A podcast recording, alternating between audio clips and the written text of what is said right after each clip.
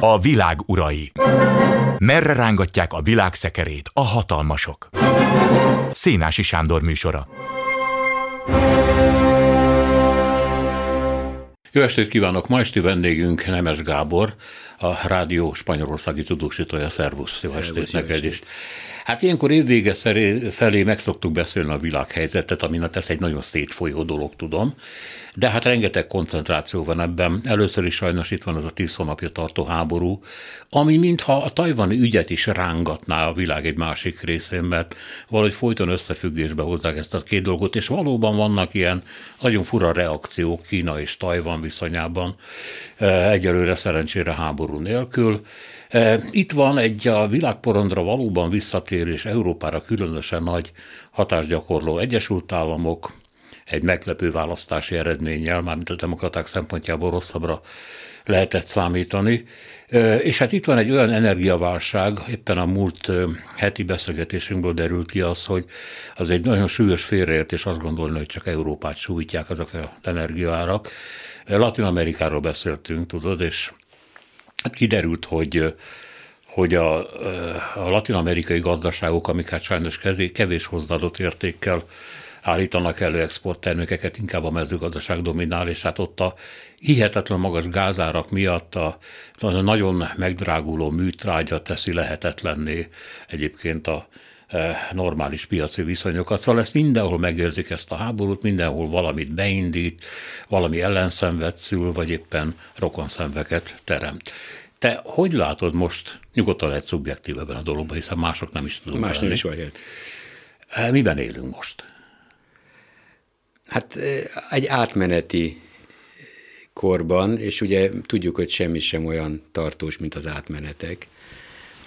De őszintén szólva az igazán nagy dráma én nem a energiánál látom például. Tehát ezek, ezek jó része csinált, vagy, vagy, vagy tényleg valóban átmeneti, tehát a szó napi értelme átmeneti. Az igazi nagy dráma, az igazi nagy változás az az, bármilyen furcsa, a háború a mostani háború nem csak azért, mert ez egy olyasmi, amit, amitől azért a mi generációnk elszokott. Az, hogy itt így mellettünk ilyen tartósan második világháborús állapotok alakuljanak ki, azért ez nincs. Ez még a, a balkáni háború is valahogy egy ilyen, egy ilyen rezervátumba folyt, legalábbis a mi szempontunkból. Ez nem.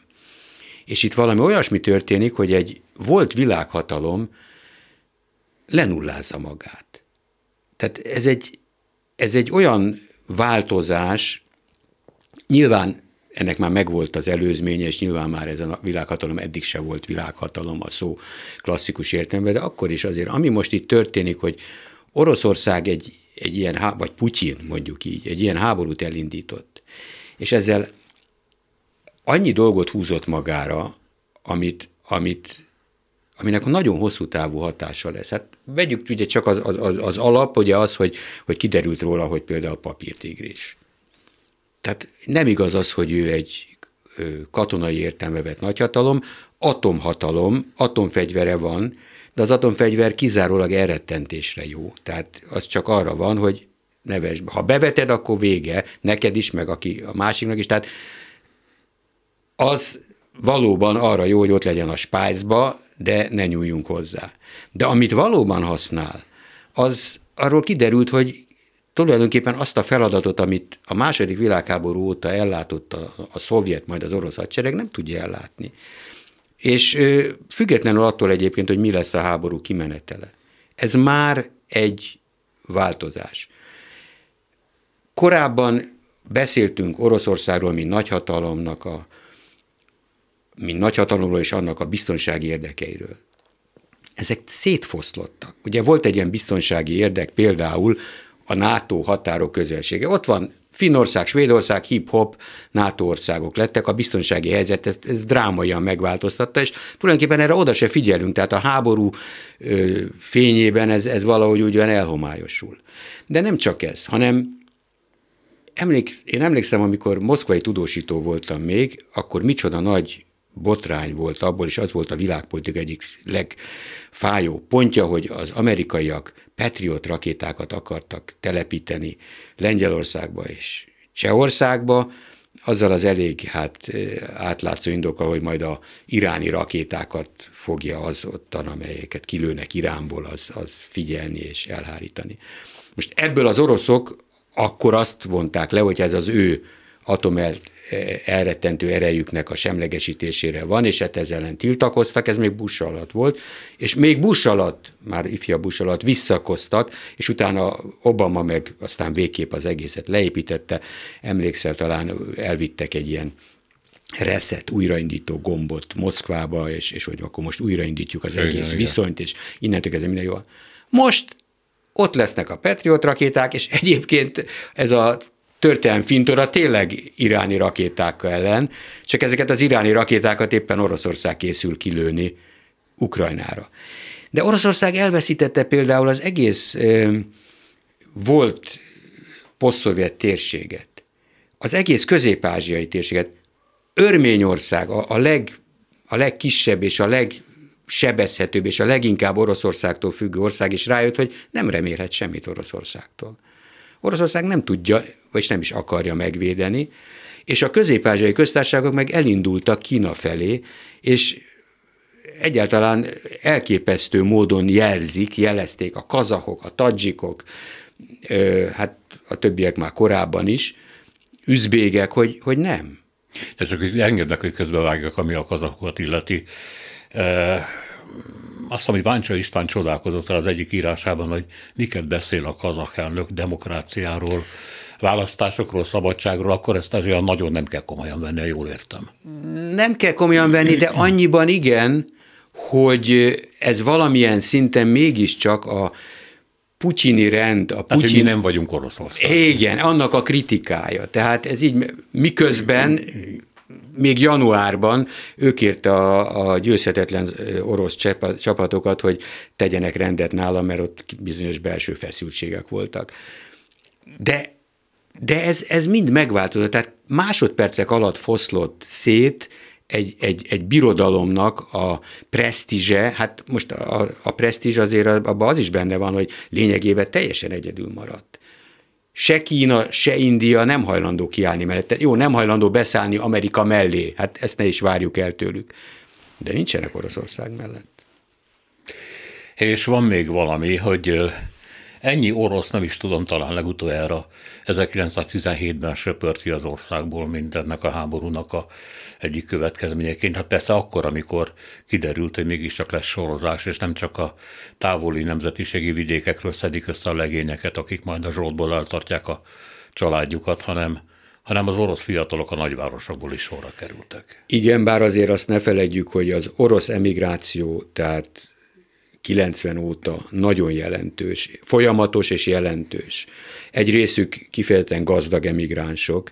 Ugye ez is egy ilyen másik teljes abszurdum, hogy tulajdonképpen, a, ha megnézed London, Dél-Spanyolország, Dél-Franciaország legelőkelőbb helyeit, hát tele vannak oroszokkal, gazdag oroszokkal, putinista oroszokkal, ha úgy tetszik, akik most hát erre nagyon rá fognak faragni, mert egy részük soha nem fog tudni oda menni, vagy el is veszik tőlük, vagy, vagy mindenképpen egészen más helyzetbe kerülnek, mint eddig voltak, és akkor van ez a másik emigráció, azért ez is inkább a, Szóval nem a szegények mennek el, sohasem a szegények, sohasem a gyengék mennek el, sajnos mindig ők szívják meg. De például a mostani emigrációnak egy, egy, egy egészen ilyen furcsa jellegzetessége volt az IT emigráció. Tehát ezek a számítástechnikai szakemberek.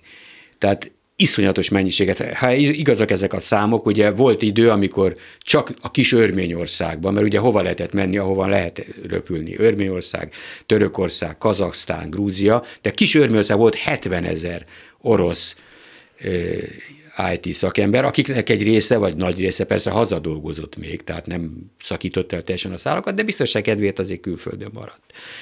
És igen, ez egy hatalmas érvágás, de nem csak ez. A, a szankcióknak mi ugye azt a részét nézzük, hogy akkor nem veszik az olajat, meg a gázt, meg kevesebb pénzük lesz. Ennek van kisebb hatása. Sokkal nagyobb hatása van annak a szankciónak, ami a fejlett technológia exportját tiltja meg. Tudnik, ma az a helyzet állt elő, hogy a Szovjetunió szintén halára fegyverkezte magát, de azt saját zsebből és saját erőforrásaiból, saját szellemi erőforrásaiból is csinálta. Tehát a szovjet fegyverkezés az technológiailag független volt, önellátó volt. Az orosz fegyverkezés nem. Ma Oroszországnak már nem csak az olaj, gáz és egyéb kulcsiparágaiban, meg autóiparág, autógyártásban vannak problémája azzal, hogy nem tudja maga előállítani azokat az alkatrészeket, amelyekben ezeket összerakják, hanem a hadiparban se. Ugye hát ez a klasszikus, nem tudom, láttad azt a fotót, amikor a ukránok mutattak egy orosz rakétát, és mindegyik voltak ilyen kis pontok és ilyen számok, hogy ez, ez, ez, ez, ez, ezek mind nyugati alkatrészek. Na most így azért nehéz háborúzni. Hát miért? Iráni, bocsánat, iráni rakétákkal lehet végül is azok is amerikai koppintások. Úgyhogy... Igen, igen. De hát azért most gondold meg, hogy, hogy a, a világ második legnagyobb fegyver, ex-fegyverexportőre, mert ez, ennek is vége egyébként, tehát kinek kellenek ma az orosz fegyverek. Tehát ő volt a világ második legnagyobb fegyverexportőre.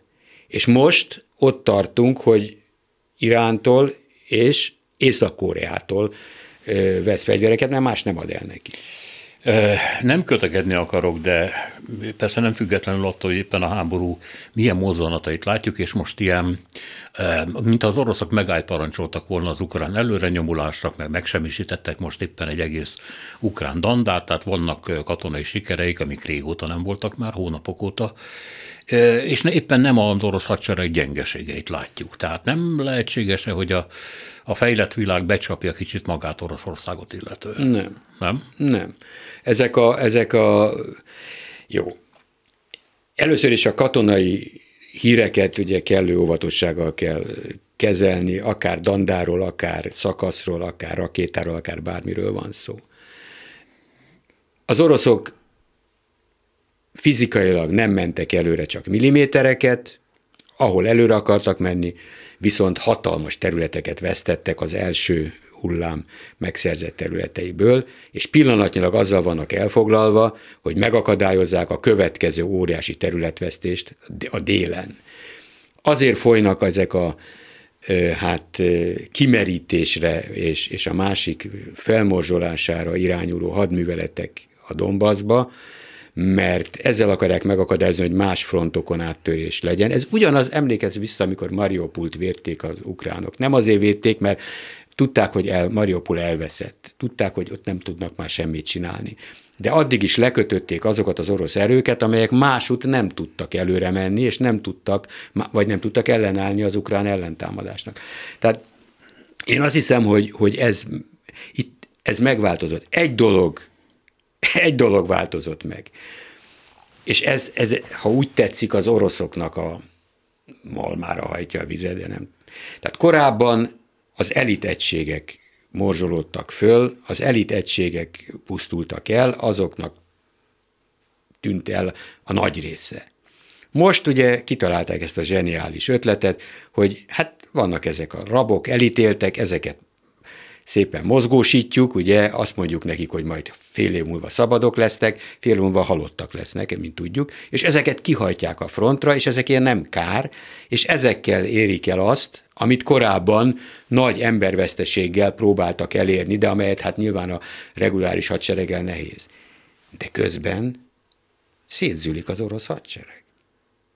Hát azért gondold meg, a szovjet hadsereg ugye szétzülött Afganisztánban, majd utána az orosz hadsereg e- szétzüllött nagyon nagy részt Csecsenföldön.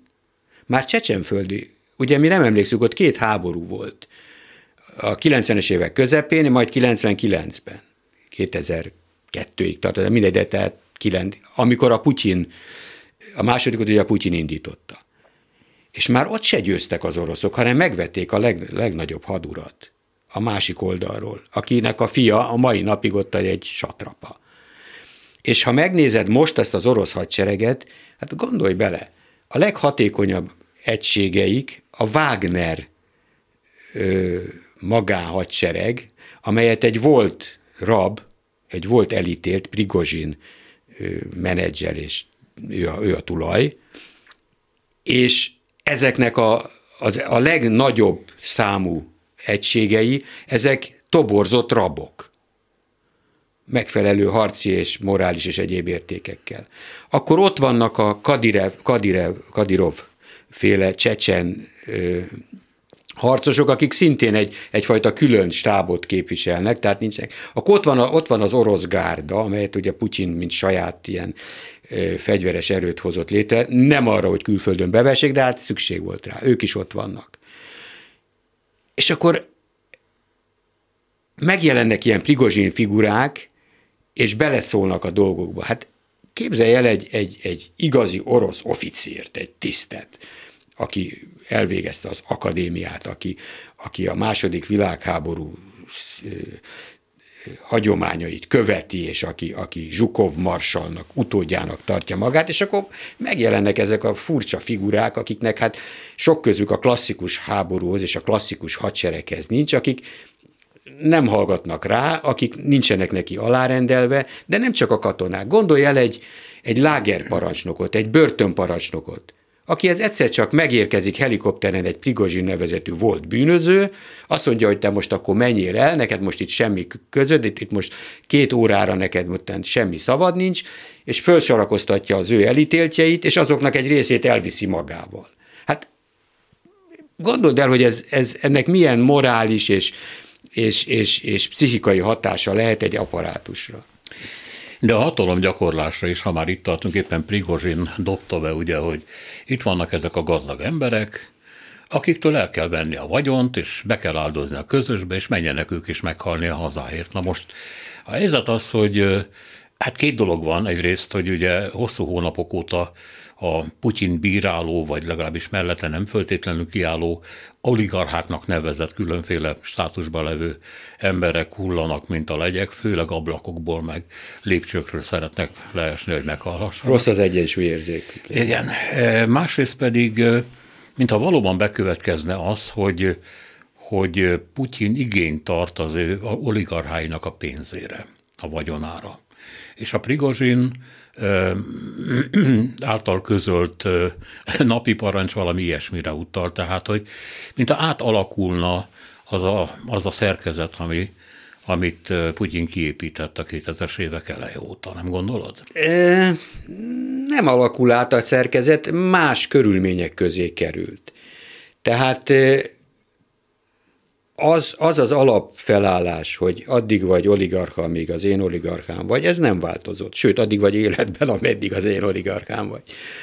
Ez nem változott. Az egy másik dolog, hogy ebben a háborús helyzetben ezek az oligarchák egyrészt külföldi vagyonuk egy részhez nem férnek hozzá, üzleteik egy részét alaposan át kellett struktúrálniuk, mert hát nyilván nem megy azok a, azon a feltételek mellett, Egyébként a Prigozsin ponton oligarcha, mint az összes többi, tehát semmiben nem különbözik tőle, csak ő másba utazik, tehát ez mindegy. És még egy van, hogy az egész közeg megváltozott, tehát az orosz belső közeg is megváltozott. Tehát vége van a boldog békeidőknek.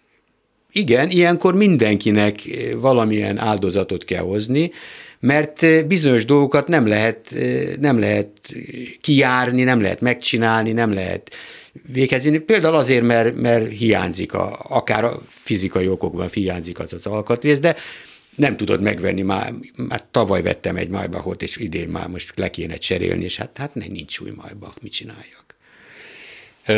Nézzük azt, hogy Oroszország meggyengülésével, vagy mondjuk így a orosz lufi kipukkanásával, ami hát hogy mondjam, csak elég gyilkos művelet volt, az, az milyen hatással lesz Európára, meg hát a világpolitikára.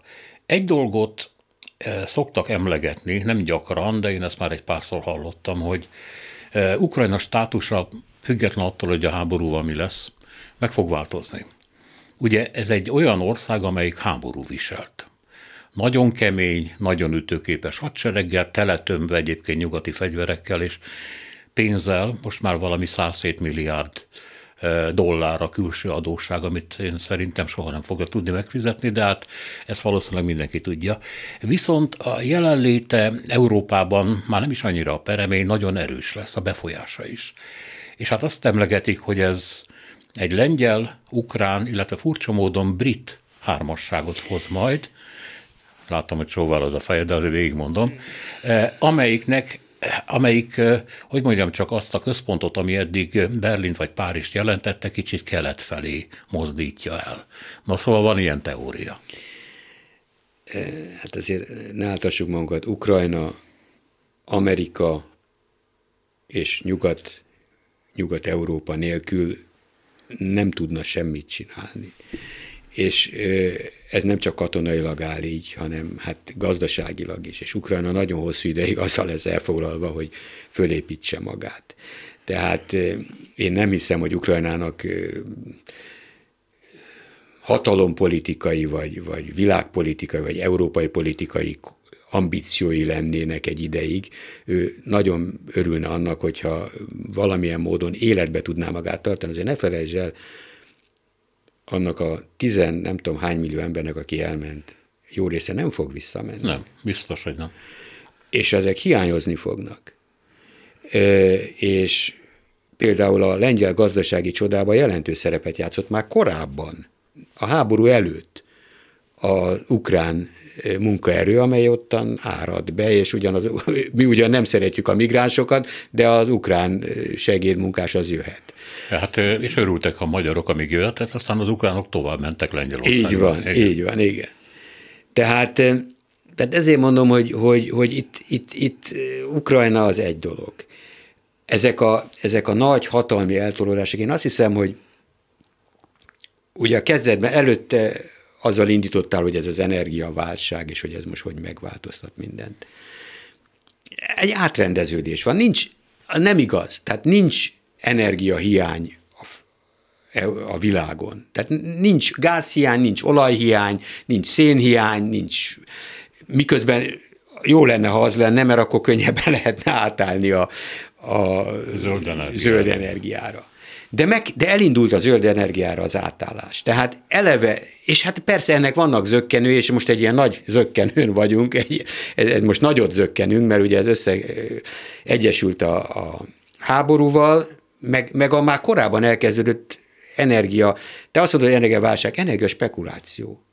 A, az energiaárak elkezdtek már menni föl, még amikor híre hanva nem volt a háborúnak, és egyszerűen azért, mert ma a energia, vagy mondjuk a gáz vagy az olaj világpiaci ára vajmi kevésé függ a, a valós kitermeléstől, illetve hát attól persze, hogy az OPEC mit mond, meg mit csinál, attól függ, de például, hogy a, a, gáz, a gáznak milyen lesz az ára, ugye valahol olvastam, hogy a valós gáz forgalom a gáztősdén az a forgalom egy tizede. A többi azok ilyen deriváltok, ilyen határidős üzletek, tehát ott nem valós anyag cserél gazdát. És ezek ma már alapvetően befolyásolják, hogy befoly, tudják befolyásolni az árat, és ez is szerepet játszott. De most, ha ettől, akár ettől el is tekintünk, ugye egy óriási átrendeződés van. Ugye a háborúba kiderült például az, hogy ezek a, a, hogy a globalizációt azt újra kell gondolni. Újra kell gondolni Ugye egész egyszerűen azért, mert például az, hogy Oroszország energiaellátásától függött Európa, ami egy akarati aktus volt, tehát nem, nem ez nem olyan volt, hogy erre el volt rendeltetve, lehetett volna másképpen is megoldani. De hát ez pillanatnyilag jó ötletnek tűnt, és tényleg jó ötlet is volt, politikailag is, meg gazdaságilag is, ugye ez a német koncepció, hogy hogy azzal, hogy összefonódunk, azzal közeledünk egymáshoz, és akkor majd azzal civilizáltabb lesz mindenki. Hát nem így történt, de de ennek volt alapja ennek a koncepciónak. De ennek vége. Ennek vége lett a háború miatt, vége lett, már a Covid alatt kiderült, hogy, hogy nem jó ez a, a globalizációnál, nem csak a hatékonysági szempontok vannak, vannak termékbiztonsági, ellátásbiztonsági, és millió egyéb szempontok, és akkor erre jön még rá ugye az egész energiaátállás, és ez egy, ez, egy, ez egy nagyon nagy változás, és nyilván ez nem jelenti azt, hogy vége van mindennek, de például az ellátás biztonság, vagy az energiabiztonság, mi mindig arról beszélünk, hogy Európa. Kína, Kína nem hajlandó több orosz olajat és gázt átvenni, mert nem akar függeni az orosz olajtól és a gáztól. Nagy, ő is diversifikálni akarja a maga ellátását, egy kicsit innen, egy kicsit onnan, egy kicsit amonnan, nem akar egy csőn, csövön függeni, mert az neki nem jó. És, és ez Kína. És a világ meg nem akar függni, függeni a, a kínai ö, ipartól és a kínai hitelektől hitelek, főleg, attól pláne nem. És nem véletlen, hogy, hogy, hogy hát elég durva módszerekkel, de Amerika ezt most végig is viszi. Próbálja valamilyen módon megszakítani a Kínával azokat a kapcsolatokat, amelyek hosszú évtizedeken vagy éveken keresztül épültek ki, Ezeknek csak egy részét persze, mert például érdekes módon a pénzügyi kapcsolatok megszakításáról szó sincs. Képzeld el, a Kína eladná az összes amerikai államkötvényt, ami nála van, akkor jó kinézné. Mondjuk ő is jó kinézne, de az Egyesült Államok is. Tehát itt egy, egy átállás van, egy változás van, és, és ezt, ezt én, én nem energiaválságnak fognám föl, hanem egy, egy mozgásnak az ilyen melléktermékei, kollaterális, hát ilyen kárai. Persze egy olyan kis és rosszul politizáló országot, mint Magyarország, ez, ez, ez földbe döngölhet, ez igen. De a világ egész szempontjából ez, ez azért másképp néz ki.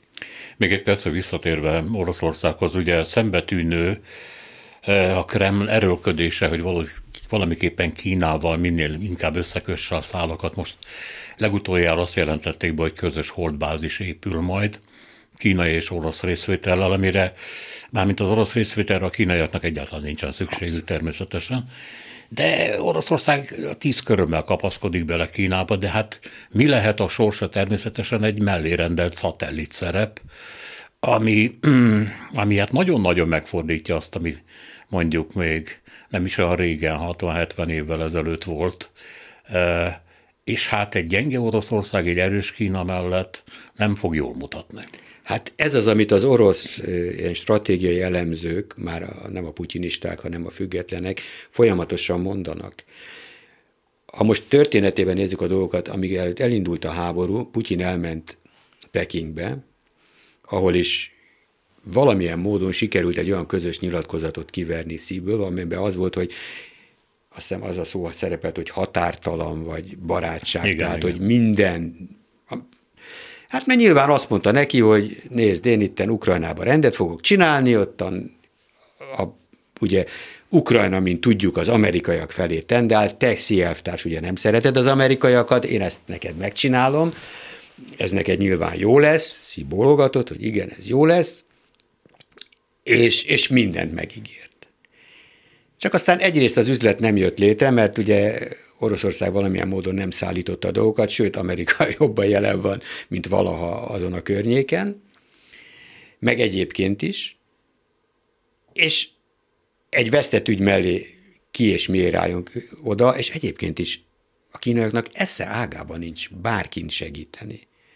Tehát a, a kínaiaknál, hogy mondjam, pragmatikusabb a szó klasszikus értelmében politizáló nemzet nem létezik.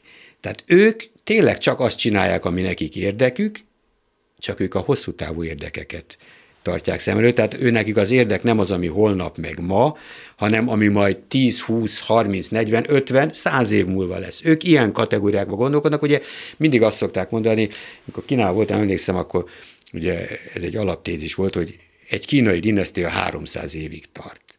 De ha összeomlik, semmi baj, jön a következő, majd az is 300 évig fog tartani, és akkor ez így.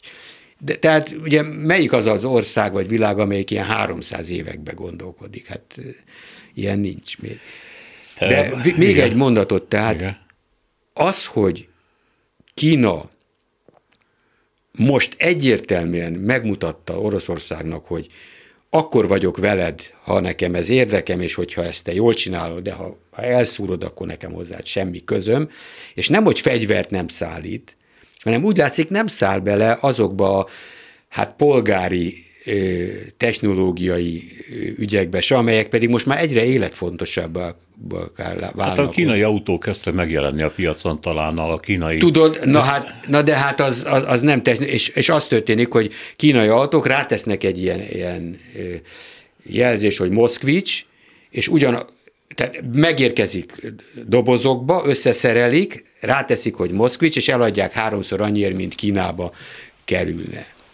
Na de hát ez nem, ez nem a technológiai segítség, és nem segítenek. Van még valami, ami ezzel kapcsolatban fölmerül egyes megfigyelőkben, és itt nyilván valahogy a török-német kapcsolatok jönnek elő, de egyébként Kína, illetve a világban élő kínai diaszporának a szoros, néha kényszerűen szoros kapcsolata. Ez pedig az a rengeteg orosz, aki elmenekült a közép köztársaságokba, de aki tudott nyugatra is. És hát nagyon sokan te is említetted, hogy ugye az elmenetel oka az, hogy nem akartak ágyútöltelék lenni Ukrajnában, de nem az, hogy ők nem ne lennének putyinisták, vagy ne fogadnák el valamennyire a rendszert. Jó, rendben van, ez most nagy csapást mér erre a dologra. Tehát e, már Grúziában máshol is, e, ugye a Baltikumban főleg, azért is zárták le a határokat, aztán kiderült, hogy igazából olyan nagyon sok orosz nem tudtak visszautasítani, egy év alatt valami, vagy pár akkor fél év alatt valami 400 orosz fordítottak vissza. A többi rokon volt a Észtországban, Lettországban élő orosz családoknak, őket meg be kellett engedni. Szóval azt akarom mondani, hogy ez először is pénzügyi, meg lakbérfölhajtási problémákat jelent mondjuk Tbilisi-ben, vagy Kazaksztánban, aztán megjelennek az elméletek az ötödik hadoszlopokról. Tehát, hogy ez mennyire lehet valós probléma? Én ezt, én ezt egy ilyen elméleti okoskodásnak érzem. Én, én voltam egyébként Bilisiben. Jó, de, de, ezek pici országok és a lakosságukat ugye oroszok dúsítják föl, és az oroszok aránya nő meg. Sokan azt gondolják, hogy veszélyes mértékben. Jó. Egyrészt az oroszok, ugye Bilisiben, akkor vegyük Grúziát egy évig maradhat az orosz vízum utána el, utána el kell mennie. Egyrészt. Kettő. Ö, hozza a pénzt is. Hát Örményországban például egy, egy kifejezetten egy gazdasági boomot hozott a, az oroszok megjelenése. Megjelentek a gazdag oroszok, akiknek volt pénzük, és tudnak költeni. Az, hogy ők a helyi politikába belefoljanak, ahhoz óriási gátakat, akadályokat kell átugraniuk. Tehát az nem, az nem olyan egyszerű. És inkább fordított folyamatok játszódnak le. Tehát például Kazaksztánban szívesen látják az oroszokat, akik oroszországi oroszok, akik ott akarnak élni egy darabig, ott akarnak költeni, ott akarnak üzletelni, majd elmennek. De nem lesznek kazak állampolgárok. A kazak állampolgár oroszok azok fogynak. Azok, azokat folyamatosan szorítják onnan ki. Most ugyanez, ugye itt vannak a balti országok, azért igazából ők is kétlelkűek, formailag, meg, meg a propagandájukban ők, ők nagyon orosz ellenesek, meg nem engedünk be semmit. Meg, hát azért még szó se volt háborúról. Hát kin, kin keresztül mentek az orosz pénzmosások? Lett meg észbankokon keresztül. Hát én elnéztem azok a lett meg észbankok, jó és svéd bankok leányai. Jó, hát tehát ez még ez is, óriások, Jó, de, de ott, tehát igen. ott, ott. És, és van, tehát, tehát a pénznek nincs szaga. Tehát az egy dolog, ugye angolok is nagyon, nagyon erőteljesen orosz, meg Putyin ellenesek, de azért a milliárdosok, amikor hozták és megcsinálták ugye Londongrádot, azért az, azzal, az ellen nem volt igazán kifogás, mert hozták a pénzt. Igen, fölverik a, a, az árakat. Van, akinek ez jó, van, akinek ez rossz. Aki a, aki a, aki a ingatlan közvetítő, annak jó. Grúziában azért, azért óvatosan kell bánni ezzel a, a grúz-orosz ellenességgel is, mert például most az ottani kormány, nem az elnök, vagy elnöknő, a kormány, az inkább orosz barátnak számít. És olyan eset is volt, amikor nem engedtek be, vagy, vagy végül aztán beengedték, de nem akartak beengedni olyan valakit, aki Putyin elől menekült. Mert nem akarnak rosszba lenni Putyin, megértem, tehát nem akarnak az oroszokkal összeverekedni, de én mondom, én voltam májusban Bilisiben, ott egész Tbilisi ukrán nemzeti színekben pompázik, és mindenhol ki van írva, hogy veled vagyunk Ukrajna, és a pék ö, ki van írva, hogy ukránul, hogy ukránoknak ingyen kell adom a kenyeret. Uh-huh. Tehát igen. ellenmondásos. E, próbáljunk túllépni most már Oroszországon és Kínán, hát ott van a nagy szereplő, a nagy visszatérő Európába az Egyesült Államok. Hogy a gazdasága milyen állapotban van, az egy vitatható dolog, minden esetre hát sokkal jobban, mint némely európai gazdaság, és ráadásul ugye ezek az óriási bizniszek, amiket a, a folyékony gázdal csinálnak, bár az amerikaiak azt mondják, hogy itt a kereskedők viszik el a hasznot, és nem a, mondjuk az amerikai állam zsebelibe, és hát ebben lássuk be, van igazság. Minden esetre most, hogy ha megkurtítva is, de Biden csomagja átment a kongresszuson, és hát pénzt kezdenek önteni az amerikai infrastruktúrába, meg gazdaságban, meg egy picit a szociális ellátásokba is. Ez nyilvánvalóan Amerikát emeli, erősíti, ami pedig az ukrán háborúval vagy Oroszország meggyengítésével történik, az pedig még inkább a világpozíciót erősíti. Szóval te mit gondolsz, hogy ez a we are back, visszajöttünk, politika, az mennyire igaz, és mit jelent majd? Igen, ez az érdekes, hogy tulajdonképpen Trumpnál sokkal többet tett és ért el Biden ezen a téren, ez az America First, Amerika először, egy intelligensebb és egy, egy átgondoltabb módon. Egyébként az európaiakat nem az érdekli, hogy a mire költik. Pontosabban csak az a része érdekli a elköltött pénznek, ami a technológiai fejlesztésbe megy, tehát ami az iparfejlesztésbe megy. Ami versenyelőnyt jelent. Ami versenyel, így van. Az valóban érdekli az európaiakat, és ugye az, az, amit a Biden mondta, hogy tessék, csináltok ti is, ugye hát ez, ez ugye nem, nem megy. Nem csak azért nem megy, mert ugye ellentmond a Európai Unió egész eh, kereskedelmi filozófiájának, hanem hát nekünk nincs ennyi pénzünk, tehát mi egy, egy kisebb falat vagyunk. De meg hát nem is vagyunk annyira centralizáltak. Ugye itt, itt, itt most jó lenne, hogyha lennének közös európai pénzek, amelyek közös fejlesztéseket tudnának végrehajtani nagyobb nagy mennyiségben, stratégiai célokért. Hát ez, ez, ez, ezt a sok, sok kis nemzetállam ezt igyekszik azért megakadályozni. De én azt hiszem, hogy, hogy igen, Amerika, ez egy ilyen hullámmozgás. Most, most ebben fölfelé megy, de nem, tehát nem biztos, hogy akár eléri azt a szintet, ami már egyszer volt, mondjuk Európához képest, vagy a Kínához képest, vagy a világhoz képest. Végül is itt azért rossz szó, de utóvédharcokról van szó. Tehát az az totális amerikai fölény, ami létezett, ami megengedhette azt, hogy, hogy például egy csomó esetben, hát ha nem is nagy lelkűek, de, de de adakozóbbak legyenek, ennek vége. És most ugye azért kell kapaszkodni iszonyú erővel, hogy le ne hagyja őket Kína. És azért ez valamilyen szinten Európának is érdeke. Tehát az, hogy Kína ö, ne legyen egy, egy totálisan domináns hatalom, ez a Kína. És akkor még ott, ott, ott kukucskár hátul a, a sarkon van a India, amelyik szintén nem egy lebecsülendő gazdasági potenciál, és nem is beszél arról, hogy perceken belül a világ legnépesebb országa lesz. Tehát én azt hiszem, hogy, hogy itt, itt megint olyan átrendeződések vannak, ahol, a, ahol az európaiaknak viszonylag kevés lapot osztanak, ha nagyon összefognak, ha, ha komolyan veszik az integrációt, ha komolyan együttműködnek, akkor valamilyen szinten játékosok lehetnek, de nem ők fújják a passzát szelet. És, és ahol, ahol például ugye a, a te holdbázis példáddal érve van, akik, akik labdába se rúgnak majd. Az ember azért több ponton sajnálja a Pax Amerikán elmúltát. Például nézd meg a közel-keletet. Tehát mivel Amerika látványosan kivonult részben, részén meg látványosan vereséget szenvedett, ugye Biden hiába próbált Szaudarábiával megegyezni, a Szaudarábia hát kiszorult ebből, vagy kilépett ebből a játékból, és önálló, és hát a térség különféle kisebb, nagyobb, meg közepes szereplője is, eh, hogy hogy mondjam csak, elkezdte játszani azt, amit a maga szempontjából helyesnek gondol, és ezekből borzasztó ütközések lesznek. Amerika ezt korábban tudta valamennyire csitítani, talán balanszírozni valamennyire. Most elszabadultak a, az önzések. És hát ebből sok jó nem szokott kisülni. De ez csak a közel-kelet. De azért ott korábban voltak háborúk, ha jól emlékszem. Pax Amerikána, vagy nem Amerikána, mint ottan lett volna néhány háború. Azért az izraeliek minimum háromról tudok.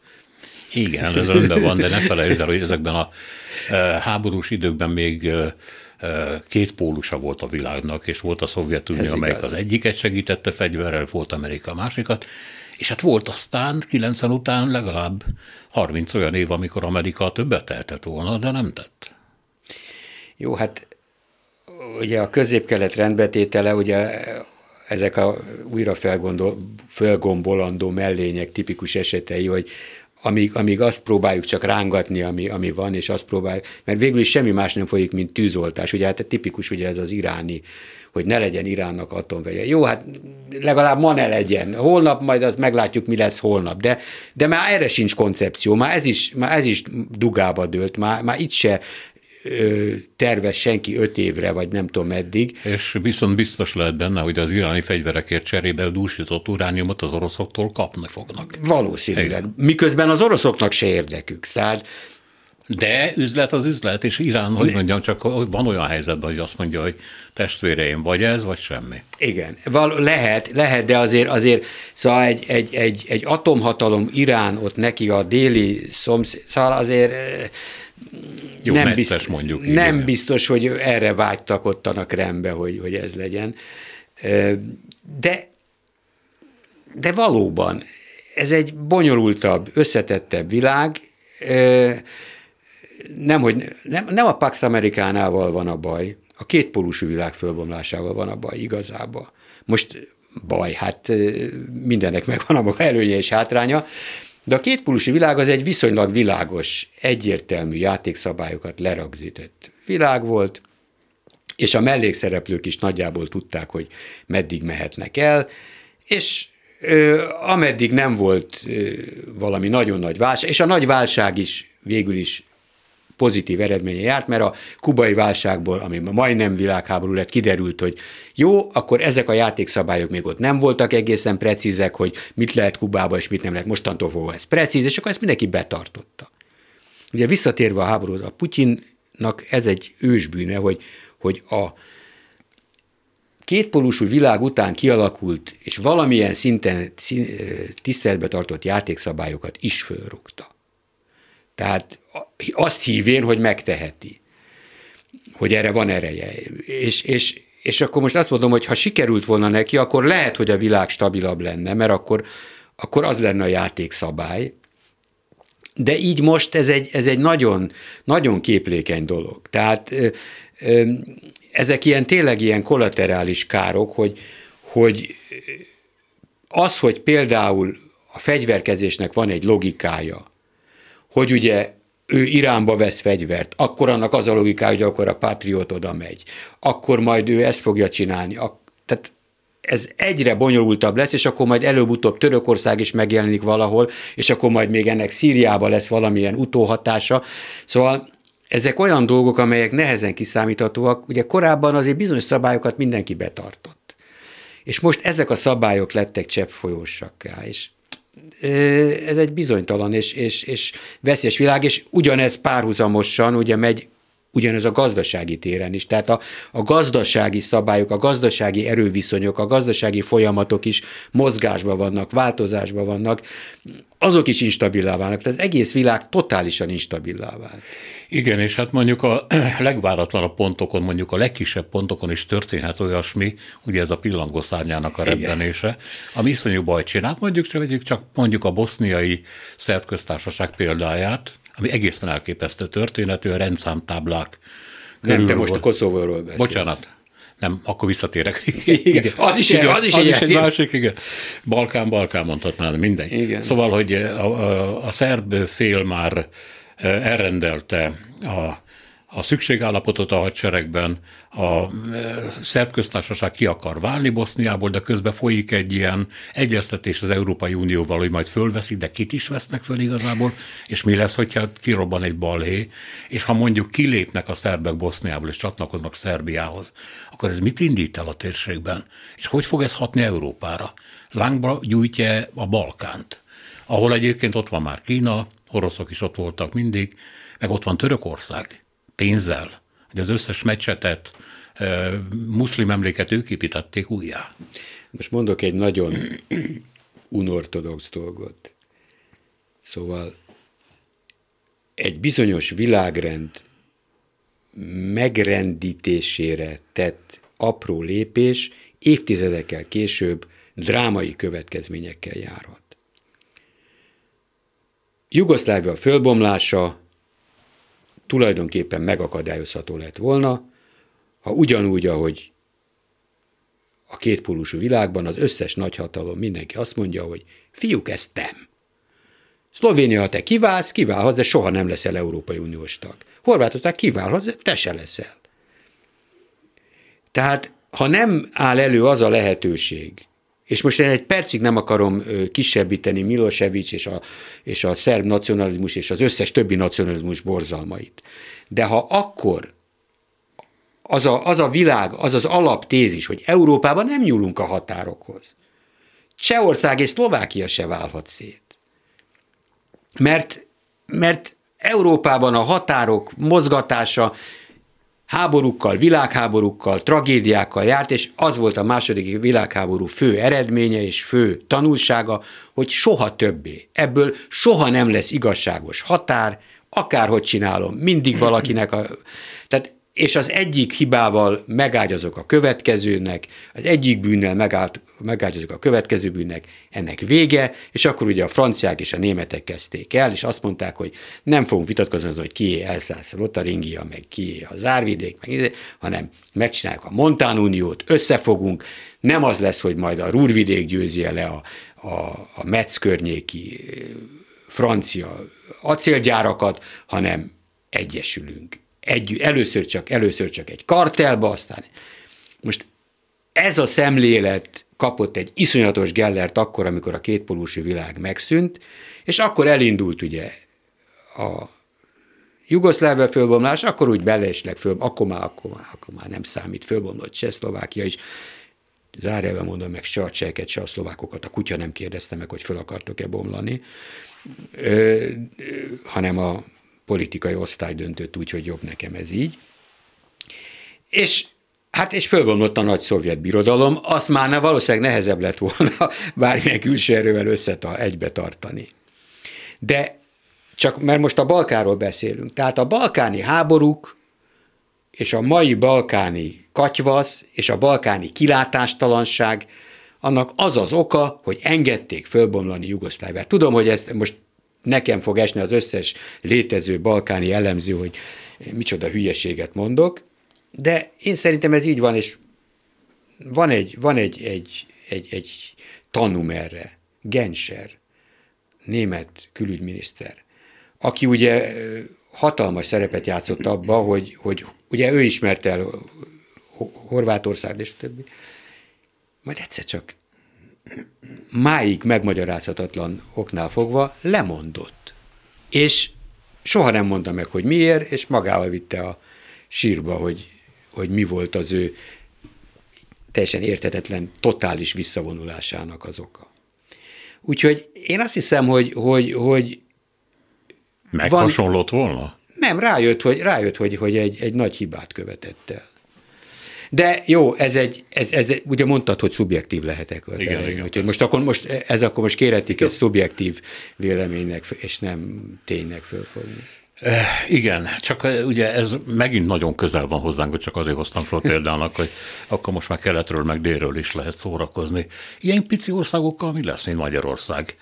Egy ilyen vezetővel, meg egy ilyen rendszerrel, amelyik hát nagyon nem, nagyon nem rugalmas annyira, hogy alkalmazkodni tudjon. És hát a, az elmúlt évtizedekben megint sikerült lemaradnunk, hogy az Adival az mi mindig mindenről elkésünk, hát ezt most a mi generációnk is látja. Hát azért most úgy tűnik, hogy a vezetőnk tanulja a kesztyűben dudálás művészetét, nem? Most éppen ezzel van elfoglalva. Azért tudod, ez a, ez a 10 évig jól ment, 11 évig jól ment, 12 évig jól ment, hoppá, most, most mintha nem menne olyan De mi jól. vele együtt megyünk a pokolba. Ez, ez egy sajnálatos, mert ez, ez az úgynevezett kollaterális igen. kár, igen. De e, tehát most az történik, amit mi mindig hiányoltunk, hogy, hogy miért nem áll a sarkára, miért nem... Hát most a sarkára. Egyébként ez megint, ez egy kicsit olyan, mint a, mint a iráni rakéták elleni patriótok valamikor, aminek ugye semmi értelme nem volt, ugye a Orbánnak az egész, meg a Fidesznek ez az egész háborúja a brüsszeli bürokratákkal szembe, amelynek semmi értelme volt, mert a brüsszeli bürokraták semmit se csináltak. Most tényleg a brüsszeli bürokraták kezébe kerültek, mert most az a nagy helyzet, hogy most már ezek a brüsszeli bürokraták fogják eldönteni, hogy jól viselkedik-e, betartja azt a 27-22 akárhány pontot, amit be kell tartani, és ha nem, akkor ők fogják azt mondani, hogy fiú, nem tartottad be, akkor addig nincs pénz. Tehát most tényleg előállt az a helyzet, ami korábban nem volt igaz, hogy a brüsszeli bürokraták most tehetnek nekünk olyan lépéseket, amely nekünk nem kell. Ezzel együtt az Orbáni sajtó azt harsogja, hogy minden rendben van, Persze. Brüsszel aláírt mindent, jönni fog a pénz. Én nekem és az infláció a, se lesz. Nekem az a gyanúm, hogy ez csak azért van így, ők is tudják, hogy nem fog jönni ez a pénz, hogy megint legyen bűnbak. Hogy Brüsszel, mi mindent teljesítettünk, Brüsszel mindent megígért, és mindig új és új követelésekkel áll elő, holott csak a régieket fogja ismételgetni. Azért valami pénz fog jönni, meg valami pénz jön is, és csak hát csöpögtetni fogják, és, és hogy mondja, meg lesz pántlikázva. Tehát nem úgy van, mert ugye eddig mi volt, hogy itt a pénz, tessék, az kősdabira akarod, lopod? Hát lopod. Végül is nekem az a feladatom, hogy kiutaljam neked, hogy te mit csinálsz vele, ahhoz nekem nincs közöm. Ez... Azért, hogyha utalsz belőle, azért az, az lesz a legjobb. Na jó, köszönöm szépen, meglátjuk. Nemes Gábor rádió spanyolországi tudósítója volt a vendégünk, hát megpróbáltuk a világállapotokat végigbeszélni, persze a háborútól nem tudtunk nagyon messzire menni, de hát ez természetesen előre látható volt. Köszönöm, hogy itt voltál. A műsor szerkesztője Selmeci János volt, a műsorvezető Szénási Sándor. Köszönjük a figyelmüket, boldog új évet, ha lehet.